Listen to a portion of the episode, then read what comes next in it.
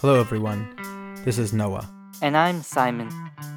and welcome to the Resolve Podcast. We're your resource for all things mental health, academic success, and personal growth. Devoted to helping students thrive and build the resilience to succeed in school and in life.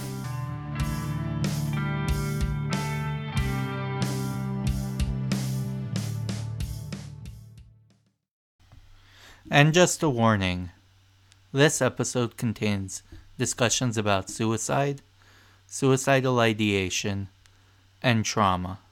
So I'm here live for another Resolve podcast with uh, Daniel, and he's going to tell us a little bit about his work in researching and advocating for better mental health.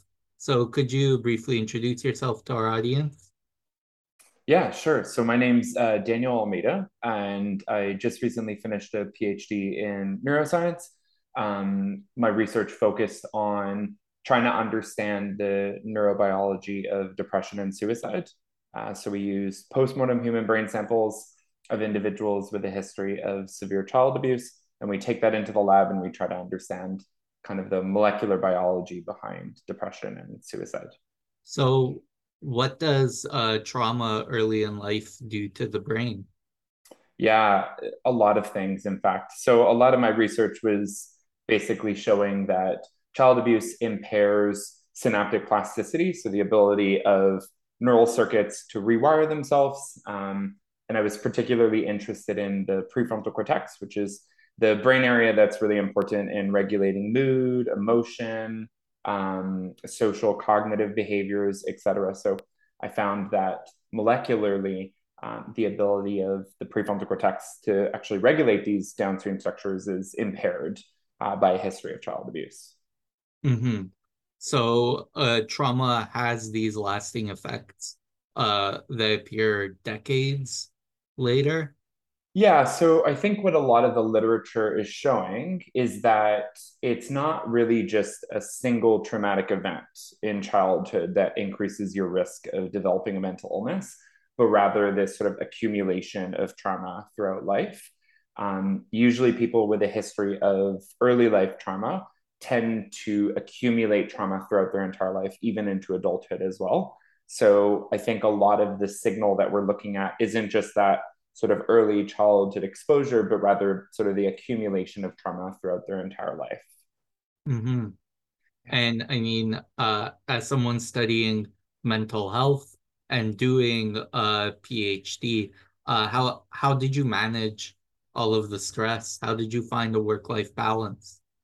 Yeah, you know, despite being in the the field and having a good enough knowledge on mental health, um, I still struggled throughout my PhD. I had a therapist um, throughout the PhD, and it was really effective to be able to bounce ideas off of and really talk about a lot of the imposter syndrome that comes with doing uh, graduate research.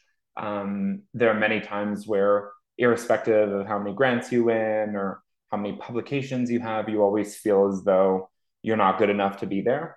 Um, so that was challenging to navigate, um, but it was it was nice being in a space where because all of my colleagues study mental illnesses, they're a bit more sensitive to these things and we have really open and honest conversations all the time. I'm not sure whether or not that would be the same in a completely different field that wasn't mental health related. Yeah, yeah, that makes sense. I did uh, grad school in Ireland looking at the microbiome and the brain, and I had my own issues with mental health, and I ended up seeing a psychiatrist for it. So it it can definitely be immensely helpful to kind of get someone that can help validate your feelings. Uh, do you think it's gotten uh, easier now than from the time where, say, your supervisors or your coworkers were in uh, university? Uh, honestly, I don't think so because before, if you think about the standard for doing a PhD in the past or the standard of, of research, I mean, if I even think about some of the supervisors that I've worked with in the past, their research was a lot less advanced than what it is today, right? They were using techniques that we would consider today to be somewhat elementary. Um, and that's just because we knew a lot less about the field. So we could you could publish just by doing a simple experiment that would have taken you a couple of days in the lab. Whereas now psychiatric research is so cutting edge, it's moving so, so, so, so fast that all of these techniques are so complicated. The types of questions we're asking are so complicated. And we're getting down to the biology of mental illnesses at a finer and finer resolution. What comes with that, though, is a lot more stress and a lot more work to finish a PhD. So I actually do think it might be getting worse, only just because of the fact that the expectations of a PhD is a lot worse nowadays because of you know the type of work that we have to do. Yeah. Uh, how do you deal with that? Yeah, I think having open and honest conversations with with friends, family, um, is really really important, and also just thinking about graduate school as a training, right? I think a lot of the times we enter into grad school thinking like you know, I have to be a fully fledged scientist the second I step my foot in the door. But really, I think it's really helpful to think that um, a graduate degree, whether master's or PhD, it's it's a training degree, right? So we're learning, and learning shouldn't be stressful. Learning should be like the most beautiful and exciting thing. Um, I think that's been helpful for me is to think about it as a training degree and not as you know, uh, I have to necessarily be perfect and have to be the best scientist mm-hmm. in the world, you know? Yeah. Yeah. And what kind of advice can you give to students or trainees in larger labs where they don't necessarily get the same level of mentorship or training? Like in, yeah. in, in some labs, it's kind of like uh, you're being pushed and then you just have to fly from the first try. Yeah, so I actually did my PhD in uh, a very large lab. My supervisor is pretty well known in the suicide research space.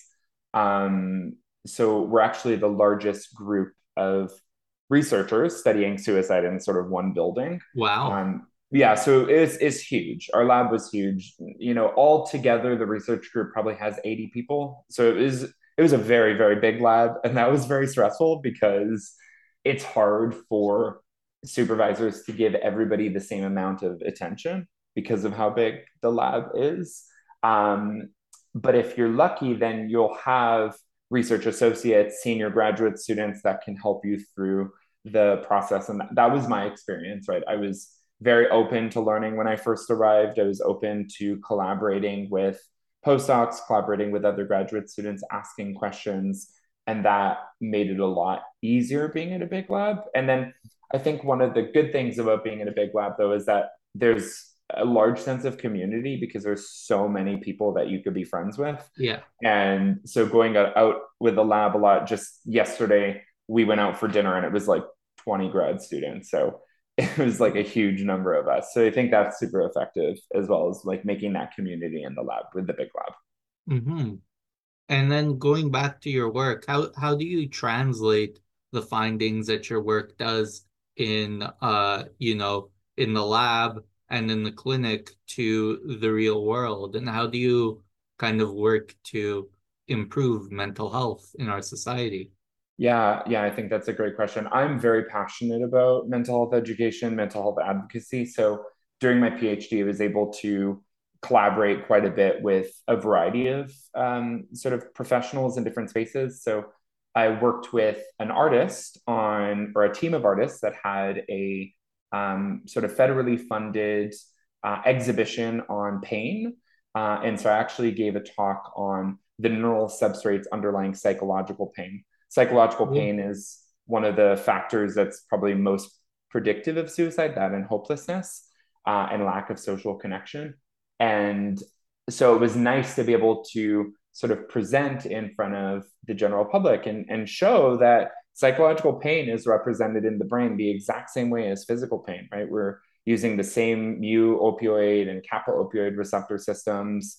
Those are activated in physical pain, they're activated in psychological pain. The same brain areas, like the insula, mm-hmm. are activated in both contexts. So, um, things like that. Also, t- uh, taught a bunch of public workshops on uh, suicide crisis intervention so, how do you recognize suicide? Um, what are the steps that you can take if you recognize suicide in a friend or a colleague? Um, how can you support them through that process? And so, just a lot of education, a mm-hmm. couple of media things um, as well. Yeah. Yeah. Could you uh, walk us a little bit through uh, some of the suicide prevention strategies? Yeah. So, I think even before we start with suicide prevention, I think maybe we can start with talking about suicide in general. Um, there's still quite a bit of stigma and shame, and then also almost the over dramatization of suicide in the media. Right. So the first is, I think, the language that we use, right? Uh, oftentimes you'll hear people say, commit suicide. Um, that comes from a time where suicide was a crime in a lot of countries. It still is a crime in some countries. Um, but in North America, it was a crime up until like the late 70s. And so if you think about the language of commit, people don't commit suicide, they commit crimes. Um, and so shifting the language to die by suicide, right? This is a method of dying, and it removes a lot of that sort of criminalization around suicide. So I think that's kind of one thing. And then making sure that just even the media is a lot more um, sensitive about suicide. So a lot of the times, um, a sort of famous suicide will be covered by crime reporters as opposed to health reporters. Mm-hmm. And you can imagine that with a crime reporter, it's a lot of that sensationalization.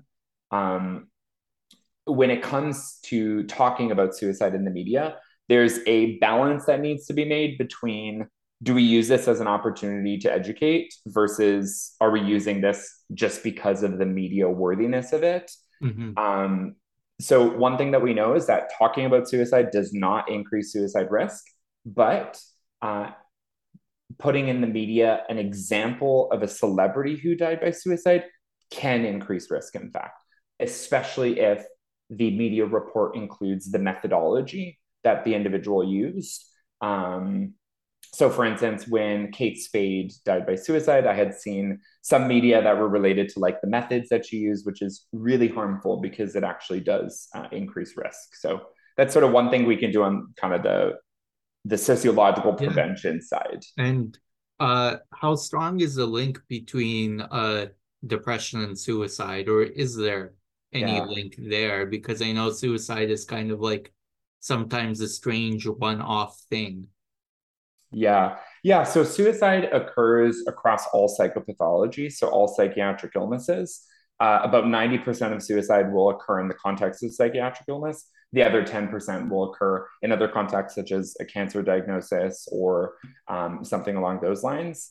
Um, irrespective of the sort of the illness that suicide occurs or co-occurs with, most oftentimes people die by suicide when they're hopeless. And that's sort of a fundamental aspect of depression is that sort of feeling of, of hopelessness. Um, so yeah, I think, yeah, in general, suicide is transdiagnostic. It occurs across all mental illnesses. There are some mental illnesses that have an increased risk, like anorexia, mood disorders, of course. Um, but it does sort of occur transdiagnostically. And one of the things actually is that some suicide researchers would even argue that suicide attempt and suicide dying by suicide might even be a little bit different as well.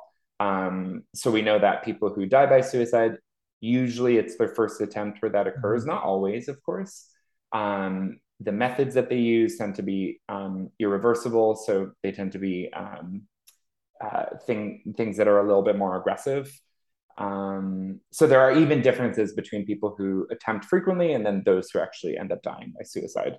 So even those two things might be different. Mm-hmm. And uh, so that translates to the pathology that you actually see in the brain?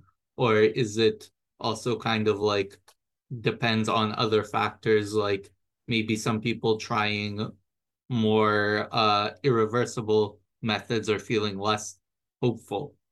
Yeah. Yeah so that's really interesting. I wrote an editorial recently for the american journal of, of psychiatry on um, violent versus non-violent suicide. So violent suicide would be occurring in the context of an irreversible method um, and then nonviolent would be sort of more of a, a method that, you know, had somebody found you, then it would be, you know, there would be a chance that you would survive. Um, and they are very different. So, violent suicide is usually associated with um, an, a sort of higher burden of trauma. So, usually people with a with trauma are more likely to die by violent suicide. Um, violent suicide also seems to uh, involve this sort of association with impulsivity and aggression. So, people who die by violent suicide tend to have a greater um, history of, of impulsivity and aggression um, they so there's a whole bunch of sort of like clinical differences between these two groups right. of, of people yeah and so how do you recognize and uh, prevent suicide yeah i think there's a lot of things that we can do on the community level. Um, there there's no telltale sign right? There's no one indicator that you could say this person is is likely to die by suicide. Even clinically it's very hard to do that let alone as sort of members of the community with with a little less training. Um, i think creating open spaces and open dialogue about suicide i think a lot of the times our society is kind of death phobic and so that doesn't really create a safe space for people to say hey like i've had these kind of strange thoughts lately they're strange for me and I'm I'm kind of concerned about them. We don't really have that safe space in our society to do that, to to talk about those things. Um, so one of the you were asking earlier about how I connect back to society. One of the things that I did uh, during grad school was create a uh, program at McGill called Death Cafe at McGill. So Death Cafes are sort of it's this organization that's all around the world. Anybody can run a Death Cafe. They just need to register it on the Death Cafe website. I ended up with a colleague um, creating a McGill chapter. And the idea was that even me, I experience a lot of death anxiety and death scares me significantly. And I thought to myself, wow, like just imagine if I did have sort of these thoughts that were abnormal for me about death and dying in the society I live in, it would be very challenging to share that with a friend or a colleague or what have you. And so I wanted to create Death Cafe as, as, as a way to kind of reduce that sort of death phobia uh, and create a safer space on campuses for people to talk about death and dying. And uh, did you find that there's a, a lot of interest in attending that?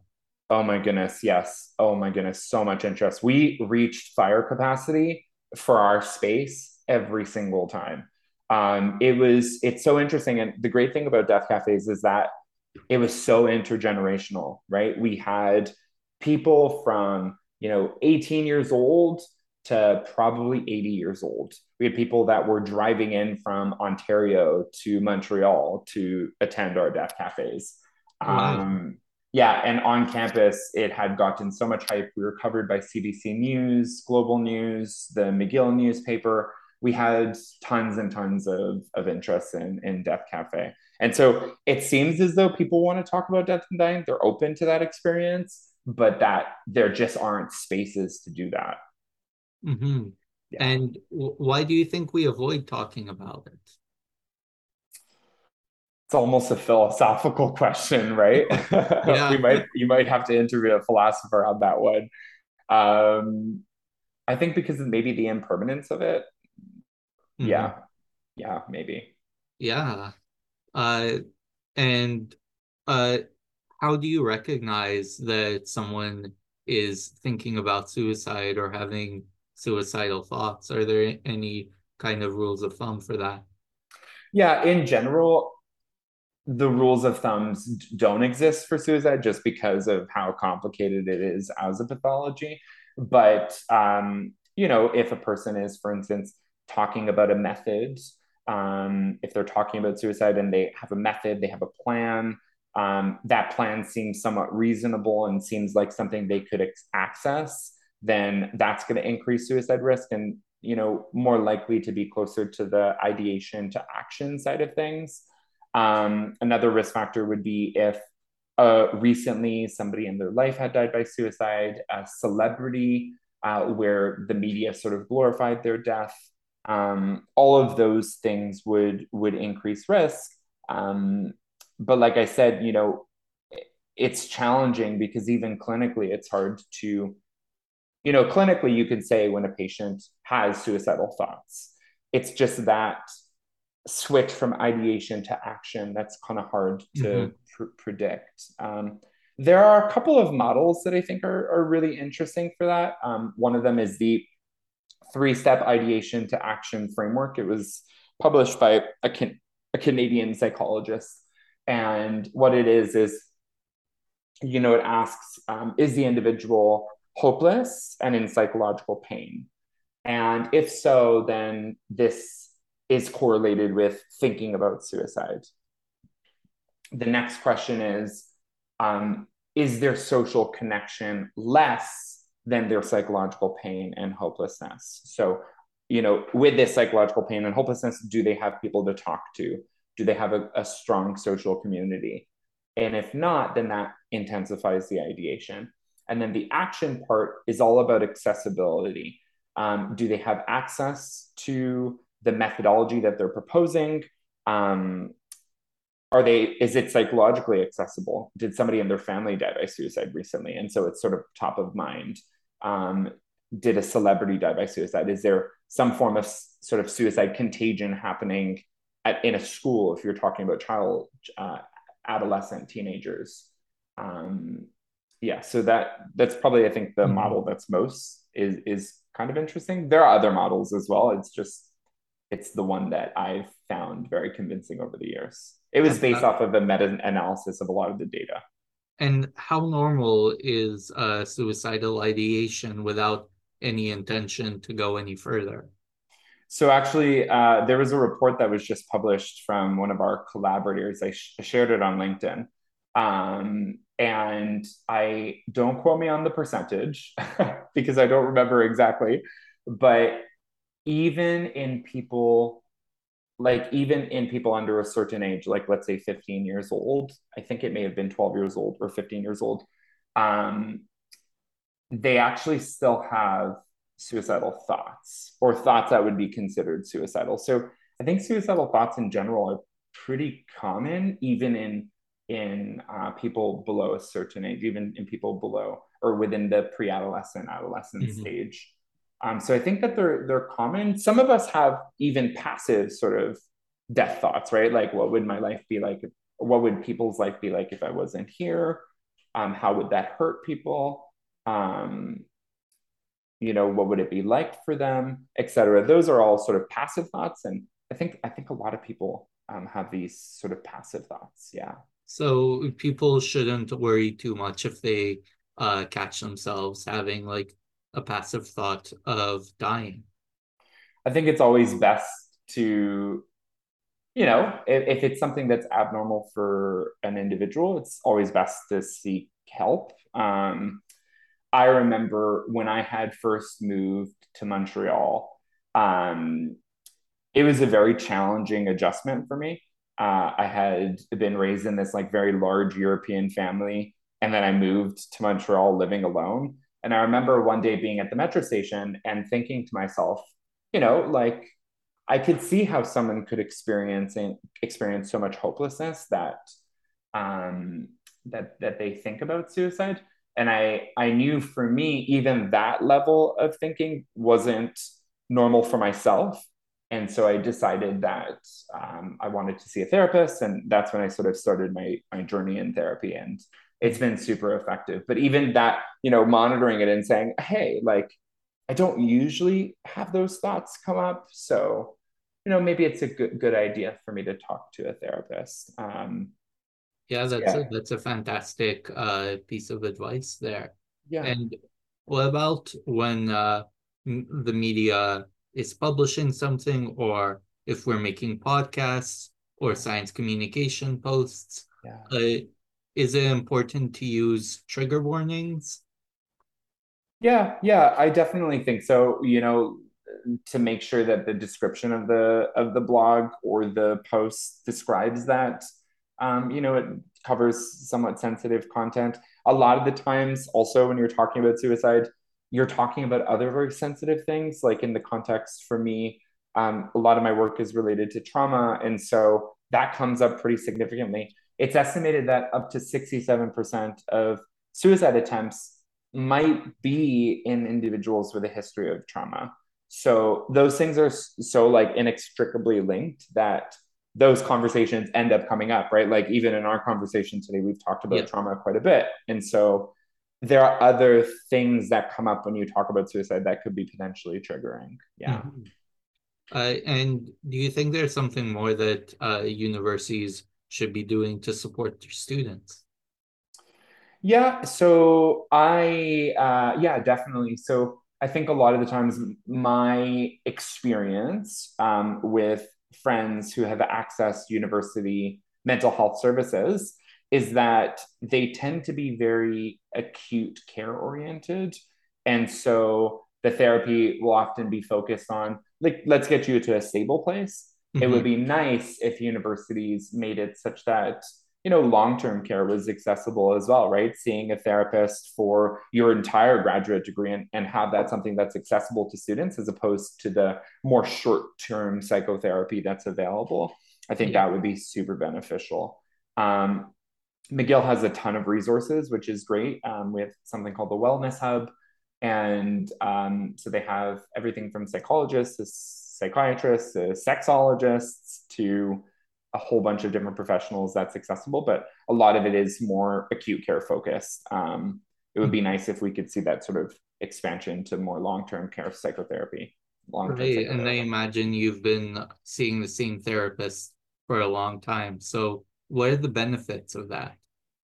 Uh, therapy is amazing. I think every single person needs to be in therapy, and not only does not only so like even the breakthroughs that happen in therapy, like even those aside, which they're amazing, just being in therapy makes you more open to monitoring your thoughts, monitoring your behaviors, understanding when they're maladaptive, understanding things that you know are correlated with poor mental health, understanding the things that make you feel a little bit better. You become a lot more introspective.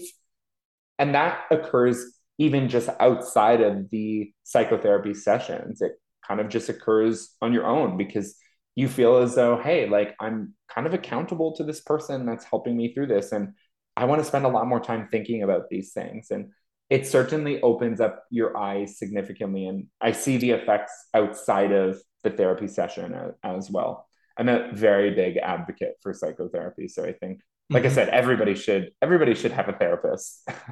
yeah, I wholeheartedly agree, especially since our company does give students access to uh, psychotherapy. I think it's uh, a kind of a fantastic description of why it's a it's a necessary service mm-hmm. for everyone to have, especially in the middle of COVID nineteen, the climate crisis, and everything else that's going on in the world.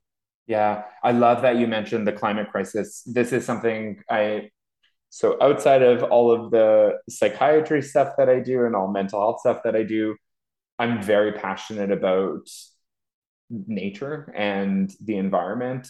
Um, so I love being in nature. It's where my mental health is the best. Um, and there's quite a bit of research that suggests that nature has a profound impact on our mental health. Um, even just being in a forest for you know 20 minutes can reduce cortisol levels by like a significant amount mm-hmm. um, and it's sad to think that climate change is leading to so many changes for this thing that's so beneficial for our mental health so i think i think one way forward for climate change is is to talk a little bit about how effective it is for our mental health and, and maybe that could get people to care a bit more about our climate in general. Mm-hmm. And there's even research to suggest that. So we had a speaker um, from Utah, and uh, they were looking at fine particulate matter in the environment, so pollution. And they found that fine particulate matter was associated with suicide. And it seems as though it might be through inflammation of different pathways in the brain, different circuits in the brain that regulate mood and emotion. Um, so yeah, I, I'm really glad that you mentioned climate change because we don't think about it. It's it's it's so like abstract, but it has a pretty profound impact on on mental hygiene. Yeah, I think there's so much stuff intertwined with uh, the particulate matter and the pollution. There's also the research showing that people from uh, uh, people who are visible minorities and people with low socioeconomic status tend to live in places that are more polluted. They tend to get more of the cognitive effects of the pollution, and it also increases the chances of developing dementia later in life. Yeah, absolutely. Yeah, that sort of environmental injustice for sure. And what I think is like, you know, a lot in the lab, we try our best to isolate independent variables. And obviously with human data, you can't you can't just take a human, only expose them to poverty or low socioeconomic status or environmental injustice or child abuse. One, it's unethical. Two, humans are extremely complicated, right? I think a lot of what we're seeing in the literature is this amalgamation of so many things that co occur together. Poverty is associated with financial stress, which is associated with early life trauma, right? It increases the risk of early life trauma, which is associated with living in poorer neighborhoods, right? And living in food deserts, living near um, these factories that are producing fine particulate matter. And so I think a lot of the signals that we're looking at are really just all of these things together. Mm-hmm. Um, yeah. And of course, there's also people that experience trauma from extreme weather events that yeah. can go on to impact them for the rest of their lives. So Absolutely. Yeah. So definitely a mental health issue as well. Yeah, no, I agree. So um, there was a project. So in Quebec, um, many years ago, there was this really big ice storm. Okay. And the ice storm was so strong that people like had to leave their homes and go to shelters. Um, and what happened is researchers actually followed up the children who were, I think they were in utero at the time, or they were young children during the um, during the ice storm, and they followed up these kids and their risk of mental illnesses are significantly higher. Um, we see like neural behavioral differences in general. So, yeah, there's pretty sound research on this for sure. Mm-hmm. Yeah. And is there anything else you want to share or any other important points you want to make or somewhere where our listeners can follow you on social media? Yeah, so I have an Instagram account, postmortem PhD, um, just because postmortem research. So postmortem PhD. Um, I I try to post as much as I can. Um, haven't been as consistent lately, but definitely um, listeners can check that out, and uh, maybe we'll be able to do a follow up interview one day as well. That would be that would be great. Yeah, thanks so much for coming on and chatting. And of course, a disclaimer. This podcast and all of our mental health learning and educational content is not therapy and is not a replacement for therapy. Please seek professional help if needed. Go to www.resolve with two V's.ca to get the support you need.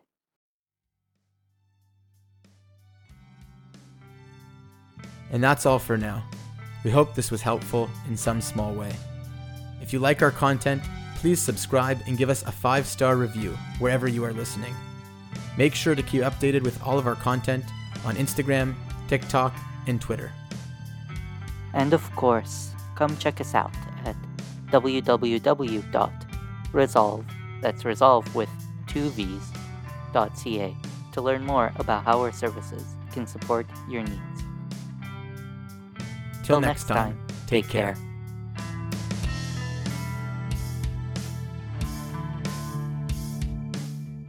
theme song for this podcast is done by the band Mokuse no Maguro in their song Midnight Empty Street.